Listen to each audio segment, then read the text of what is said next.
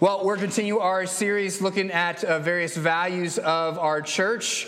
Um, we looked the first week at worship, that we want a word um, driven gospel story to worship where we tell the story of redemption week in and week out to each other. And then we, last week we looked at the call to community that we are we want to value community. Um, we are a people who live life together. We are one anothering together, the fellowship of believers. And so this week we were looking at our third aspect of uh, what we reminding us why we exist as a church, and that is to serve our city to serve our city. Jesus said he came, as we read last week, not to be served, but to stir, serve. When Jesus looked over cities, what was his response? To see the brokenness and the hardness of heart and the idolatry, and to weep over those cities. When he saw the lame and the broken, he empathized with them and he touched them. Touched them. It's a profound word in the midst of a pandemic. He touched them. He longed for people to be with him, to be near them. We value at our church, or we want to be, perhaps this is more aspirational sometimes than a reality, but we long to be a church that serves our city because our city is full of what? Image bearers. When Jonah looks over the city of Nineveh and he's mad at God for saving the city of Nineveh, God says, Listen, I've got all these people in the city of Nineveh, and if you don't care about them, I even have this many cows. If you care more about cows, that's funny, isn't it, Ryan Ayers? Uh, that's how Ryan views the value of the city. We know, we love, we love Carrollton, but this is not our lasting city, but the city, we love the city that is to come. But if you love the city to come, the place where it's going to come is come here. And we envision a place, what would it look like for the kingdom of God to come here? And how can we labor so the people of Carrollton could experience that? We know that we are called as a church to be a light in the darkness to be a city on a hill. We, as God's people, are called to be a foretaste, a smaller city that reflects God's work in the world. And so, if the church, as an alternative city, seeks to reflect to the world the coming of Christ's city, what will that mean for how we live now? Well, we'll seek to serve the city to die for the city, to reach out for the city so that we might welcome others in to this alternative city, welcome others into the kingdom of God. And so it is that word welcome. We're looking at a different word, a word akin to it, which is hospitality. That while we want to have worship that is gospel stored and we want a one another in kind of growth together, that we also want to serve our city through what we'll call radical hospitality. This is at the core of the Christian message and the Christian mission is hospitality. This is a topical sermon. We're going to preach from two particular texts. I am not going to be looking to exegete them. Um, so, for those of you looking for a verse by verse exposition, this is not it this morning. We are looking at this topically, but in order to gauge what some of the full arc of what the scriptures say about radical hospitality, we're going to look at a number of passages. We're going to begin in Hebrews chapter 13. And then we're going to drop down halfway through that to ha- halfway through that chapter where it says this. First it says, "Do not neglect to show hospitality to strangers, for thereby some have entertained angels unaware." And then going on later on in chapter 13, where, where the writer of Hebrews roots uh, that command in verse 2, along with many others, says, So Jesus also suffered outside the city gate in order to sanctify the people through his own blood Therefore, let us go to him outside the camp and bear the reproach that he endured. For here we have no lasting city, but we seek, we seek the city that is to come. For through him, then, let us continually offer up a sacrifice of praise to God. That is, the fruit of lips that acknowledge his name. And in that, do not neglect to do good and to share what you have, for such sacrifices are pleasing to God. And then we're going to read of this parable from Luke chapter 14 verses 12 through 21, it says here, Jesus said to the man who had invited him, Jesus is at a feast, a banqueting table with others, and he said to the man who had invited him, When you give dinner or a banquet, do not invite simply your friends or your brothers or your relatives or rich neighbors, lest they also invite you in return and you be repaid. But when you give a feast, invite the poor, the crippled, the lame, and the blind, and you will be blessed because they cannot repay you for you will be repaid at the resurrection of the just. When one of those who reclined at the table with him heard these things, he said to him, Blessed is everyone who will eat bread in the kingdom of God. But Jesus said to him, A man once gave a great banquet and invited many. And at the time for the banquet, he sent his servant to say to those who had been invited, Come, for now everything is ready. But they all alike began to make excuses. The first said to him, I have bought a field and I must go out and see it. Please have me excused. And another said, I have bought five yoke of oxen and I go to examine them. Please have me excused. And another said, I have married a wife and therefore I cannot come. And so the servant came and reported these things to his master. And the master of the house became angry and said to his servant, Now go quickly to the streets and lanes of the city and bring in the poor and the crippled and the blind and the lame. This ends the reading of God's holy, inerrant, and infallible word. May the grass wither and the flower fade, but may the word of our God, may it stand forever. Let's pray.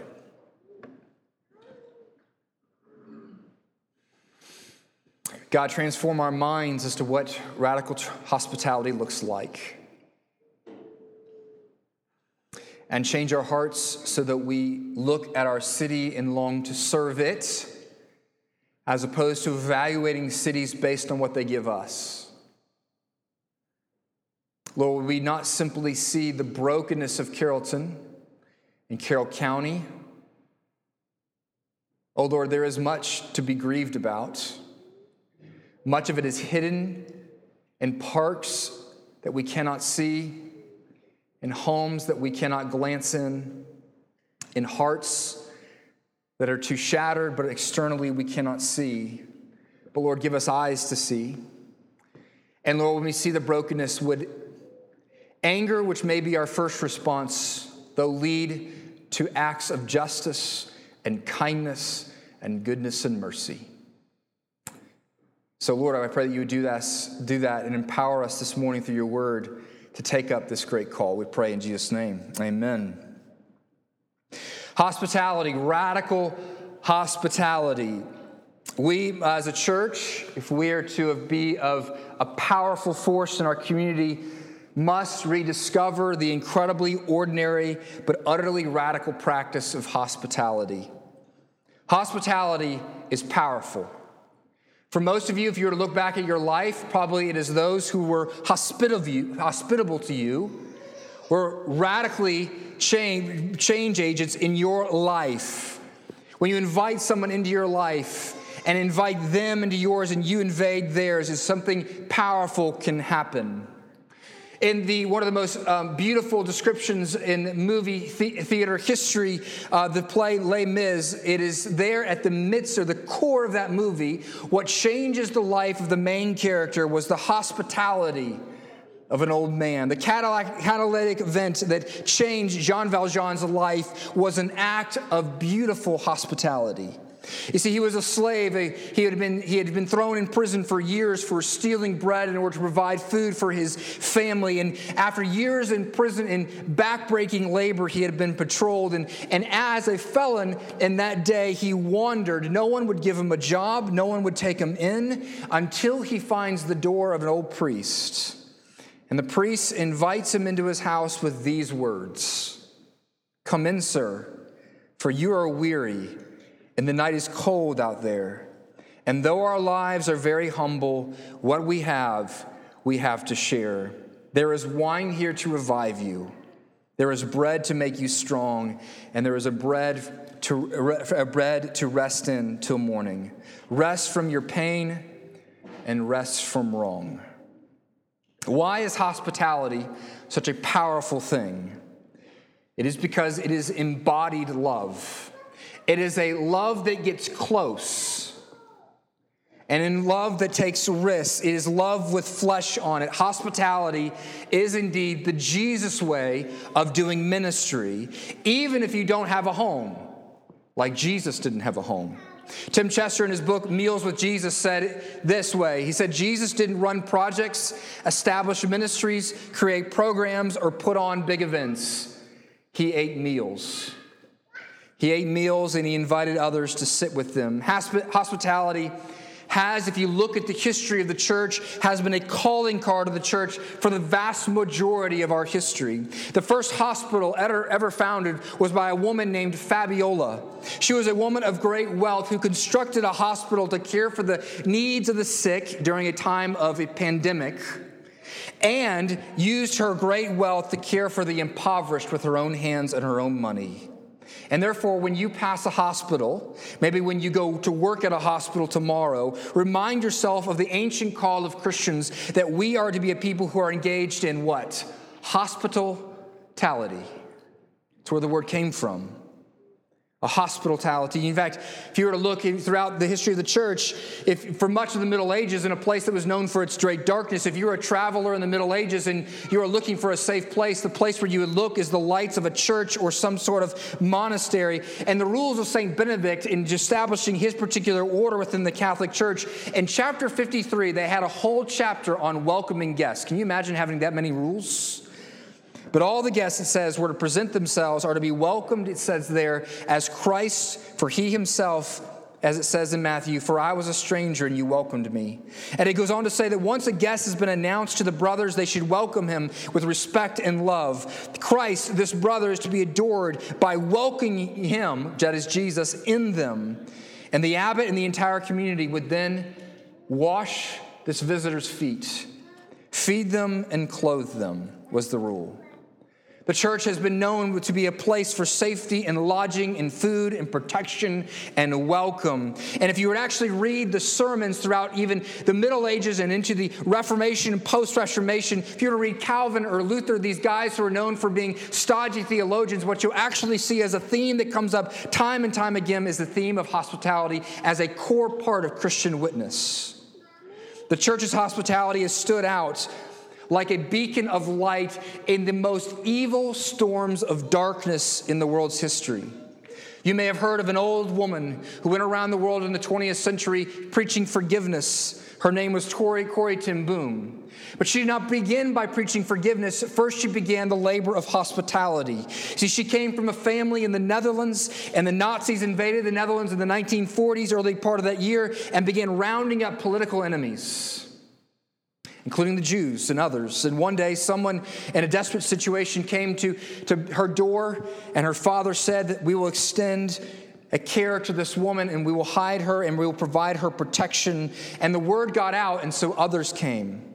And they began to hide more and more people, and so much so that they built a false room in their house in order to safely hide away these people. But eventually, one day, the Nazis found out about it, and the police came to their door. Others had snitched on them. And they came and they arrested them and they took them away, even while they were her, Corrie's family were hiding six Jews in their hidden room, five of whom, all of them escaped, and five of whom lived through the war. They took Corrie and her sister and her father to Ravensbrück, where within 10 days her father died, and later her sister, who would die as well. And Corrie, in struggling with the Nazis, she hated them, and yet her sister said to her, Corrie, no matter how deep is the pit of darkness and evil, remember that God's love is deeper still. And after Betsy's death, Corrie took that to heart, and when the war was over, Corrie and her family reopened their home to hospitality as a refuge for Jews who had been displaced during the war. Now, that is something. But what I find far more profound is this that not only did they help Jews who had been displaced, but they also helped those from the Dutch people who had collaborated with the Nazis and provided refuge for them in a society that now hated them and had ostracized them from the community. They took up right where they left off. They were regarded as vile in their culture, and yet Corrie said, We will shelter them and give them a home. This is the church to be the light of goodness shining forth in a world of evil. See, it's been said that the front door to the church has always been the front door to the church, or the side door to the church has always been the front door of Christian homes. But we in large part because of the nature of Western civilization, we have lost the heart of hospitality, and therefore we have lost much of our opportunity as a witness. We live in a world where people, we don't have time because we filled our time. We are overscheduled, we are frenzied, and we are overcommitted. And we have embraced what I would call a bastardized version of the biblical idea of family, and we have entitled it the nuclear family. We have given a place to family, me and mine, that is so small and so narrow, it does no longer fit anywhere close to the biblical understanding of a household or a family life. What was once the calling card of the church has been whittled down into something weak and frail and sickly, something we call the gift of hospitality, which, by the way, the Bible never talks about. No one has the gift of hospitality. It does talk about the characteristic of those who would seek to be leaders in the church as being required to be hospitable. And so, this is to be the heart of our ministry that our neighbors, they may struggle and they wander in this world of difficulty and disconnection. And the question is are they looking to the church anymore for that place? Or for perhaps even the more important question is are we looking for them at all? This is to be the heart of the ministry of the church, and so it must be recovered. Henri Nouwen, in his book Reaching Out, said this If there's any concept worth restoring from the history of the church, it is the concept of hospitality. Nouwen talks about that in that book, to giving an illustration of what hospitality, what it looks like, and why it is so critical. He tells a story of one older woman who had a terminal illness. And she had been essentially neglected by her family in her terminal illness. They hardly came to see her. And she expressed to Nouwen the painful frustration of being vulnerable and needy in a world that is overscheduled. Her children and her grandchildren had no time for her. She wanted to be cooked for, listened to, and comforted, and her slow walk to death. She needed to talk about death, and she needed permission to express her feelings. She wanted and she needed time with those who were important to her. The woman said to him, I am not afraid to die, but I want someone to be there holding my hand. Don't you long to be a church where people feel welcome, where people do not die by themselves, where we are hospitable and we enter those rooms with them? A church where we can say to battered and weary travelers, Come in, sir. For you are weary and the night is cold out there. And though our lives are humble, what we have, we have to share. There is wine here to revive you, and there is bread to make you strong. But to be that place, we must rediscover hospitality. And so that's what we're going to look at this morning. Three things I want you to see. First, if we're going to rediscover hospitality, we have to re understand or understand for the first time hospitality biblically. A couple years ago, a book came out called The Gospel Comes with a House Key. It's written by a woman named Rosaria Butterfield, whose own story was particularly aided in coming to the Lord through radical hospitality. If you ever want to read really good writing, the kind of writing that, that cuts you, but you don't know it till later and you realize you're bleeding out back, read that book. Here's what she, how she describes hospitality. Radical, ordinary hospitality is this using your Christian home in a daily way that seeks to turn strangers into neighbors and neighbors into the family of God. It brings glory to God, serves others, and takes the hand of a stranger and puts it into the hand of the Savior. Here's the most basic way of understanding biblical hospitality is simply to understand what the Bible meant when it translates the word, Greek word, into the word hospitality. The Greek word is the word philoxenia. Two words there. The root word philo or phila, which means love. We get the word Philadelphia, the city of brotherly love. But xenia, where do we get that? What's that word? You most often hear the root word xenia in our term xenophobia which means to be afraid of strangers. So the opposite of xenophobia is xenophilia, which is that you love what? Strangers. That's what the word hospitality is. It is love, extending love to strangers. Hospitality, extending to strangers a quality of kindness that you usually reserve only for your closest friends and families. And this is the New Testament brings us up in a number of places to cut us deep. Hebrews 13 says, Don't neglect to show hospitality to whom? Strangers. Matthew 25, Jesus said, I was a stranger and you took care of me. And so we ask the question, just like the Pharisees asked when Jesus says to love your neighbors, they go, Well, who's my neighbor? And so we ask the question, Who are strangers to us? Well, I love what the Puritan John Owen says, how he describes what a stranger is. He says, A stranger is one whose story you don't yet know unless you ask. one whose story you don't yet know. You see, biblical hospitality must we must re-understand it in bible terms and in the biblical description. It is to be shockingly ordinary radically sacrificial and relationally disrupting in the way of making strangers into sons if we were to do a brief survey of the study of hospitality in the Bible, here's what we would find. First, in 1 Peter chapter 4, it tells us that biblical hospitality will involve real sacrifice and a real disruption to our lives. And here's how we know. Because in 1 Peter chapter 4, verse 9, it says this show hospitality without grumbling. Be hospitable without grumbling. Now, why the admonishment not to grumble? That's something we usually reserve for our children on vacations. Because the guest because we know if you have guests in your home, if you invite people in their lives, they might take advantage of you. They might upset you. Their children might spill on your couch. The socially awkward, socially awkward might find their way to your table, and people will take advantage of your generosity, and you aren't supposed to grumble about it. You're supposed to be even more hospitable. Biblical hospitality requires us to learn the soul art of the disciplined stewarding of our financial and physical resources while at the same time being willing and submissive to God who might, dare I say, foolishly give your resources to those who are quote unquote undeserving. Luke 14 tells us also about biblical hospitality, that it's a service without economic or social benefit. Read this text at the beginning of our time together. Luke 14, Jesus is eating with wealthy religious and social political leaders, and then he turns to the host and says, He said to the man who had invited him, When you give a dinner or a banquet, do not invite your friends or your brothers or your relatives or rich neighbors, lest they also invite you in return and you be repaid. He said, We tend to think of hospitality as simply having people over for dinner, but it's more than that. It's more than that. Because if we simply have people over for dinner, who would we naturally have over for dinner?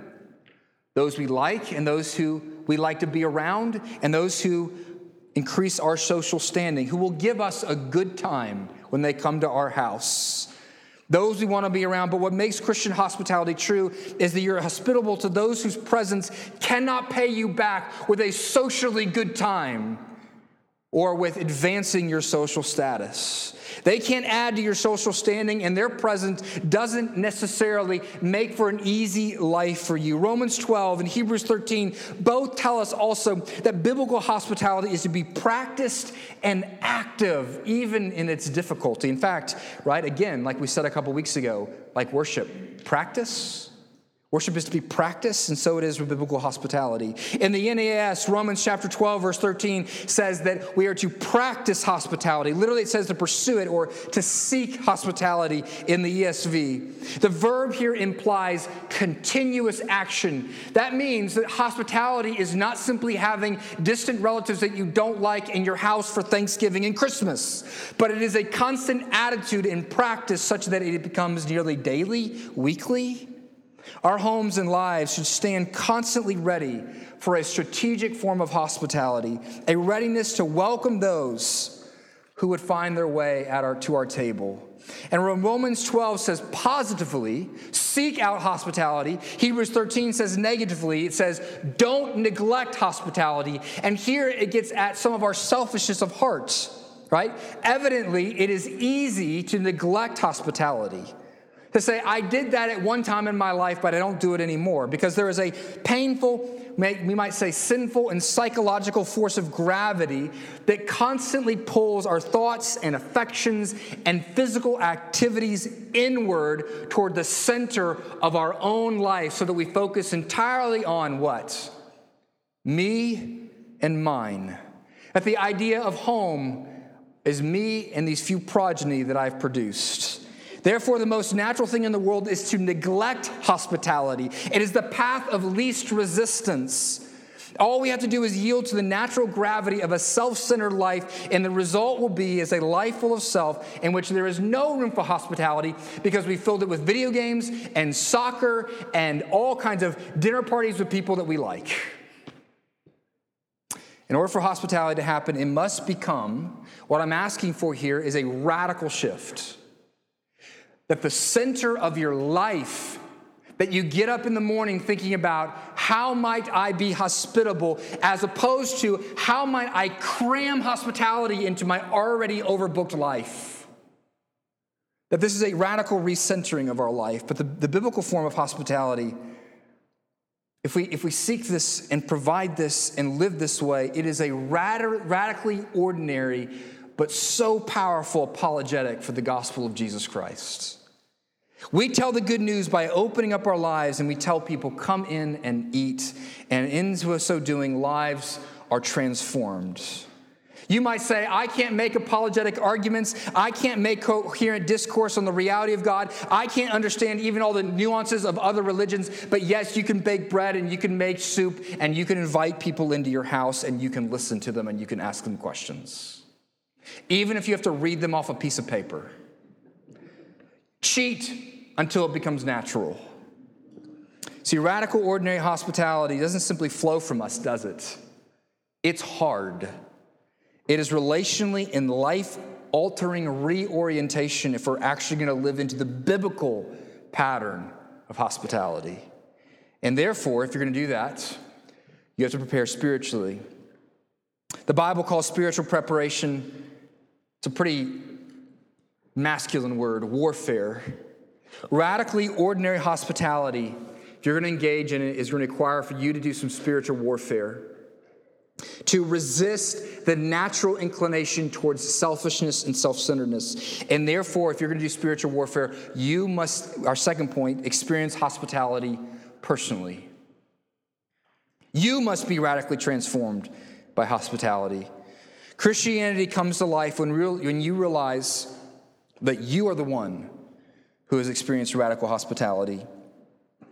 The passage that we looked at this morning, Luke 14, is the parable of a feast. And the master longs for people to come into his feast. So he invites many people, the rich and his friends, and the wealthy, and the landowners, and he invites them to his feast. These, are the, the, these represent the people who are around Jesus at that time having dinner. They represent the religious leaders and the wealthy and the politically connected. But they all make excuses and they say they reject his generous offer. And so, what does he say to his servants in the parable? They've rejected me. So he says to the servants, Go to the highways and the hedges and bring me the poor and the strangers, the blind and the crippled. What this is saying is Jesus is communicating that we are to bring in those who are the ostracized of the community. It is to say that you are to go in this, in this company of Jews and religious elite. He is saying, Go find the Gentiles and bring them into my feast. And do you know who you are in the story? You are the blind and the poor and the crippled and the lame. Or have you forgotten? You see, the God centered motivation for showing radical hospitality to strangers has been given from the earliest hospitality commandments about, about this by pointing to God's care for us when we were strangers and aliens. You know, the earliest, form, earliest command of hospitality is found in the most bizarre of places you might think to find it Leviticus 19. Verses 33 and 34, it says this When a stranger sojourns with you in your land, you shall not do him wrong. The stranger who sojourns with you shall be to you as the native among you, and you shall love him as yourself. For you were strangers in the land of Egypt, for I am the Lord your God. What is the motivation for being good to strangers? for being hospitable because of God's hospitality and going after us when we were strangers in Egypt, when we were enslaved in sin, when we were in, in a strange land. And He said, I will bring you out. And how did the Lord accomplish this?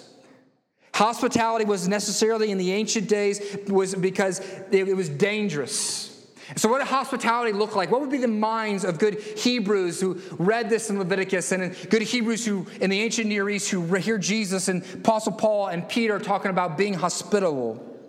They would have this in mind that they would think of strangers who would come to their city and there would probably be no inns. There's, there's not a hotel sort of industry for the most part then. And a traveler would come, and in order to find a safe place, they would simply prop themselves outside the city gates, usually near a market or a well.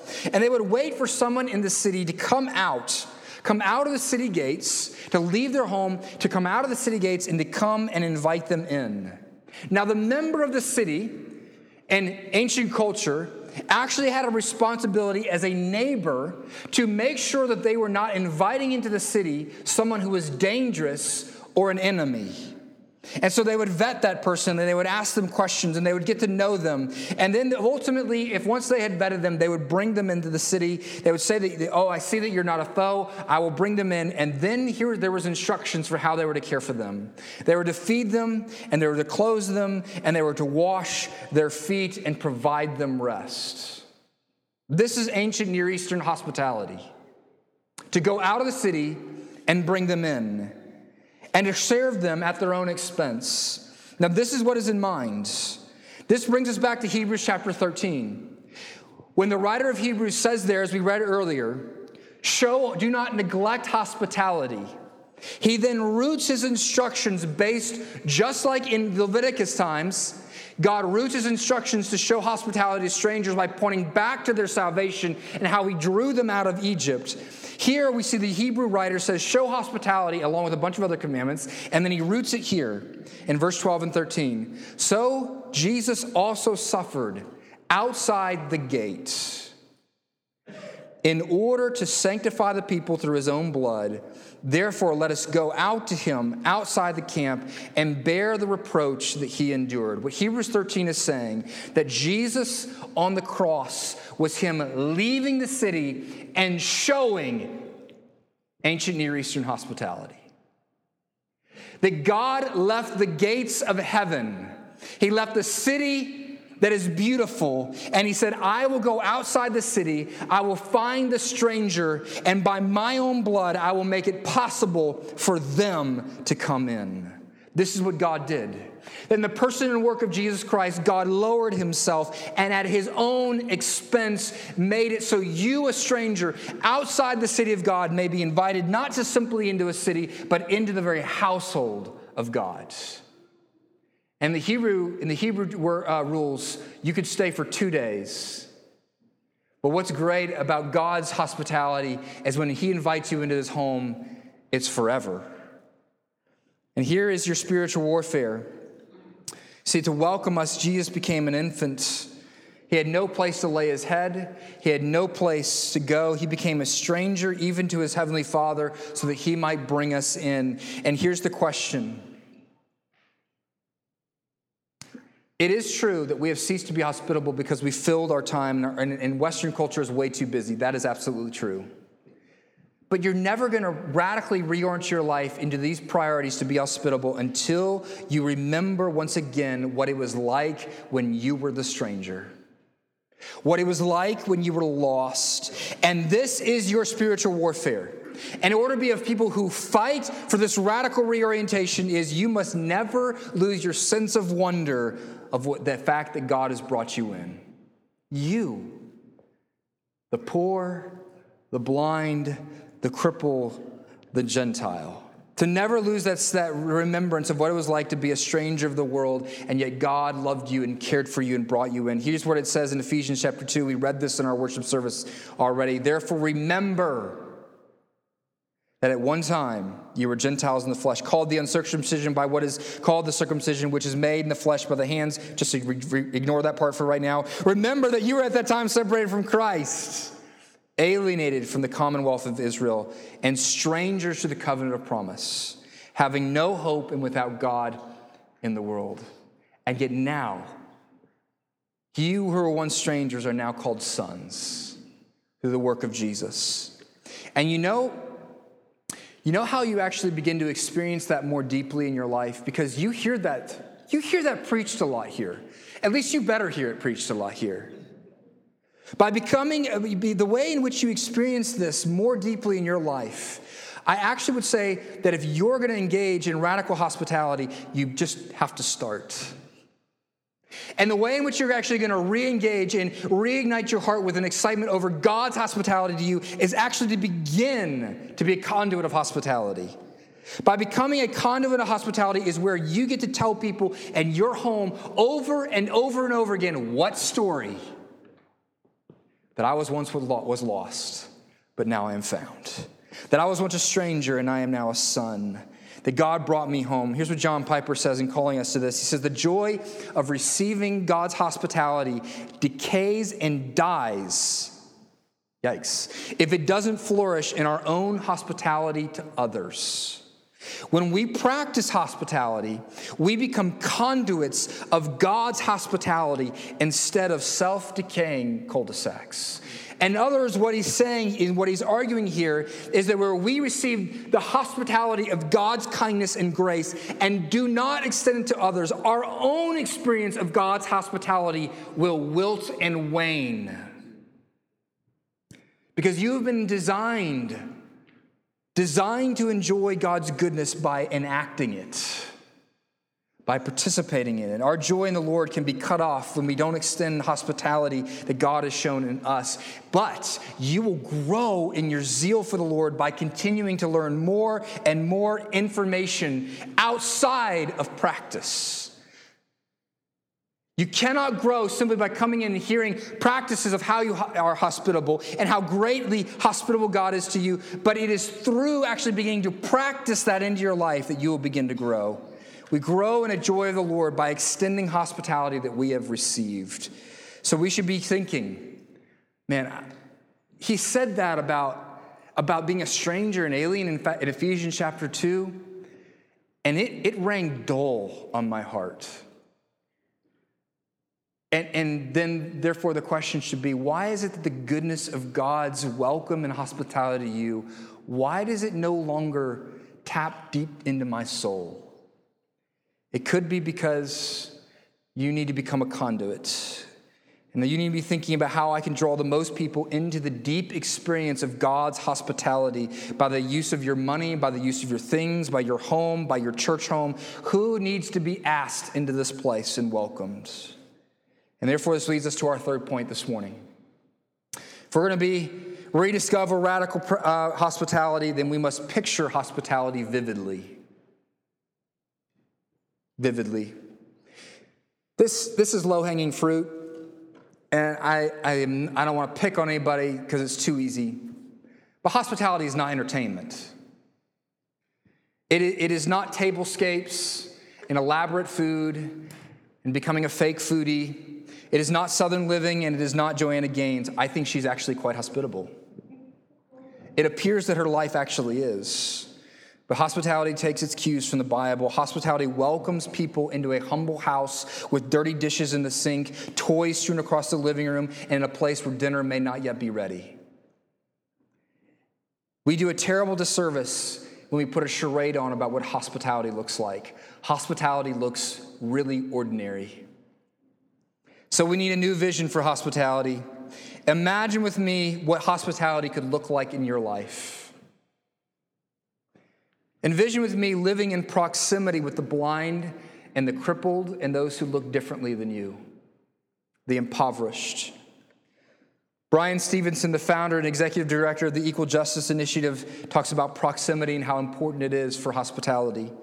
He said, Many of us have been taught our whole lives that if there are parts of our town where the schools aren't good and where there's violence, drug addiction, despair, neglect, or abuse, you should stay as far away from those places as possible. And he said, I'm here tonight to tell you the opposite. I actually think to do justice, you have to get closer. You have to get closer. So that might mean you move into a place where you're not the only white face. It might mean you move to a place where your home no longer looks exactly the way you want to. If you want to envision of what this might look like, go over to Augusta one day. Check out Hope for Augusta. Look at what Stephen Pittman is doing. In a place in which people are simply trying to do regentification of the hood, they are seeking to actually bring redemption there. Envision with me what it might look like to have neighbors in your home. I have a hard time imagining this. I live in the place where this neighborhood where people love to retire early and don't want to see each other. In fact, the first conversation I ever had with one of my with my next door neighbor was I went over to invite him over for dinner, and he said, "You know what's so great about this neighborhood? No one talks to each other." These are some of the curmudgeoniest white people I've ever been around in my life. The idea of a bunch of these people having rice and beans at my house with my crazy children running all over the place, we look bizarre in my neighborhood, and praise God for that. Imagine this a big pot of soup or rice and beans on your stove top, and people from your neighborhood arrive with cheese, sour cream, chips, sweet tea, lemonade. There's people sitting in lawn chairs in such a haphazard way that those who are new to your household and to your yard can't figure out who is new and who's supposed to belong there where conversations are happening between an international student who goes to the University of West Georgia for the semester and your vaguely racist neighbor who constantly comments about how immigrants are the problems that we have in America. Wouldn't it be great to see them having a conversation? One of the greatest, one of the greatest moments of my life when I was a youth pastor was we began to do ministry at a apartment complex across the street. I lived in a city called Brookhaven, Mississippi. 12,000 people in the heart of the Deep South. Across the street was an almost entirely racially diverse apartment complex, and we were the wealthiest church in town. And began engaging some of these youth to come to our youth group. And there was a woman in our church. This is what's great about um, coming to another church, is I can use these illustrations. I'm thinking about leaving just so I can come up with a lot of illustrations about you guys. Um, a lady named Jimmy Sistrunk. Jimmy Sistrunk looks something like Cruella de Vil. She would sit in the choir loft scowling like a vulture praying over dead doctrine. She was known as an outright racist. She would throw people and scream at people who walked into her yard. And one of the beautiful things I ever saw was we had a crawfish boil. And I remember seeing Jimmy Sistrunk sitting there with these youth from across the street sucking the heads off crawfish because she might be a southern lady, but she knew how to suck the head off a crawfish. and there was a place where they could meet and begin to talk. I don't know if it changed her heart but it was good for the church. Envision with me leading a group for crisis mothers or fathers at pregnancy resources where you get to walk with young mothers through the early years of parenting, the fears of a crisis pregnancy, the inadequacies of young motherhood, and you get to be there through it all. That's hospitality. Envision with me meeting one on one as a mentor with someone, with a student from 12 for life, or going out to God's farm and saying, I'll give my life to those who can not encourage my social standing. Envision with me becoming a safe family's host home, where a mom in a difficult spot with three children needs job training and discipleship, and her children need a safe place to stay. And you and her three kids, and you invite her over while her kids live in your home for a period of time, and you guys one night you have ice cream together and you play a board game. Can you see it? Listen, it doesn't have to be pretty. In fact, it won't be. The most radical hospitality that my wife and I have ever done has been one of the most, has brought out ugliness in us that I never imagined was there. And has brought out ugliness in our home and a distress in our home that sometimes I can't hardly stand to live with. And yet it has been good for us. It doesn't have to be pretty, and it won't be. And don't even let the realities of hospitality that do not reach these romanticized visions that I'm giving you keep you from laboring. And don't let the lies of the evil one tell you that when you invite your neighbors over, that suddenly, in the course of a few invitations, that suddenly there's going to be people in and out of your yard and it's just going to be this beautiful free for all. It won't be. It will take time. But neither will your Neither will you have impact unless you're willing to start with something and start small. Because for most of us, we have spent so little time with others that we don't know the questions that they're asking. And so all we think about is what they might ask, as if we have to have all the answers before we can invite people into our house. When really, really people, very rarely do they need you to answer their questions, they need you to listen. Jim Petersen, who's wrote one of the most well known books on evangelism, tells the story of his friend Mario, with whom he had studied the Bible for four years. Four years before Mario became a Christian.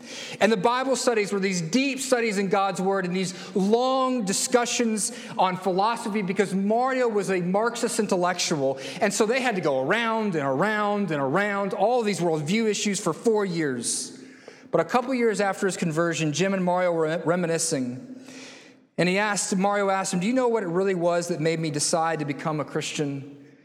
And Jim thought of all their Bible studies and all their philosophical discussions, Mario's reply took him by surprise. He said, Remember the first time that I stopped by your house? We were on our way someplace together, and I had a bowl of soup with you and your family. And as I sat there observing you and your wife and your children and how you related to each other, I asked myself, when will I ever have a relationship like this with my fiance? And I realized that the answer, if I was honest, was never. I concluded at that time that I had to become a Christian for the sake of my own relational survival. Petersen said he remembers that event when Mario came to his house for the first time, and he remembers his children behaving badly and him yelling at them and having to discipline them in front of Mario.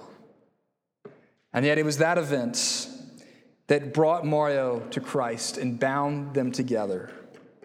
Peter comments, our family was, or Petersen comments, our family was unaware of its influence on Mario. God had done his work through our family without our knowing it. We tend to see the weaknesses and the incredulities in our life and our reactions recoil at the thought of letting outsiders get close enough to see us as we really are, even if our assessment is accurate. It is my observation that any Christian who is sincerely seeking to walk with the Lord, in spite of all his flaws, is still reflecting something of Christ. And so, King's Chapel, I end the words here with one of the 20th century's greatest hosts, a man named Francis Schaeffer, who hosted literally thousands of people at a place that came to be known as L'Abri. He said this Don't start with a big program. Don't look to create some big budget at your church. Simply begin. Start personally and start in your home. I dare you. I dare you in the name of Jesus. Let's pray.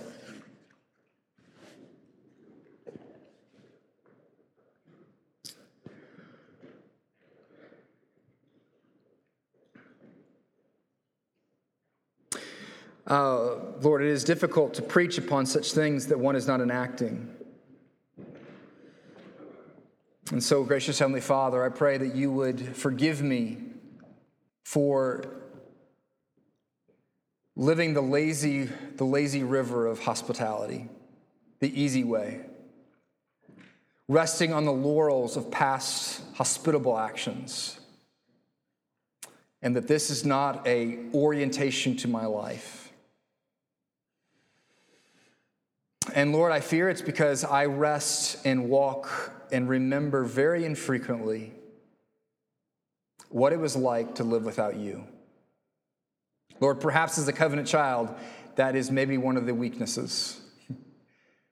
that I haven't experienced the, maybe the depths of what it is. But Lord, I pray that by your Spirit, you would impress upon me my strangerliness, my other otherness to you. Ah, so Lord, would we dwell deeply in your welcome to us every morning, like a father who welcomes children people who run away like prodigals and yet were welcomed back, people who become strangers to you, who were once called sons, that we would become into your presence day in and day and night. And would we then take that energy and that power and that motivation and live that way for others? May King's Chapel corporately be this kind of place. Oh, Spirit of living God, would you fill us up for that task? Jesus' name I pray. Amen. Go in peace, brothers and sisters.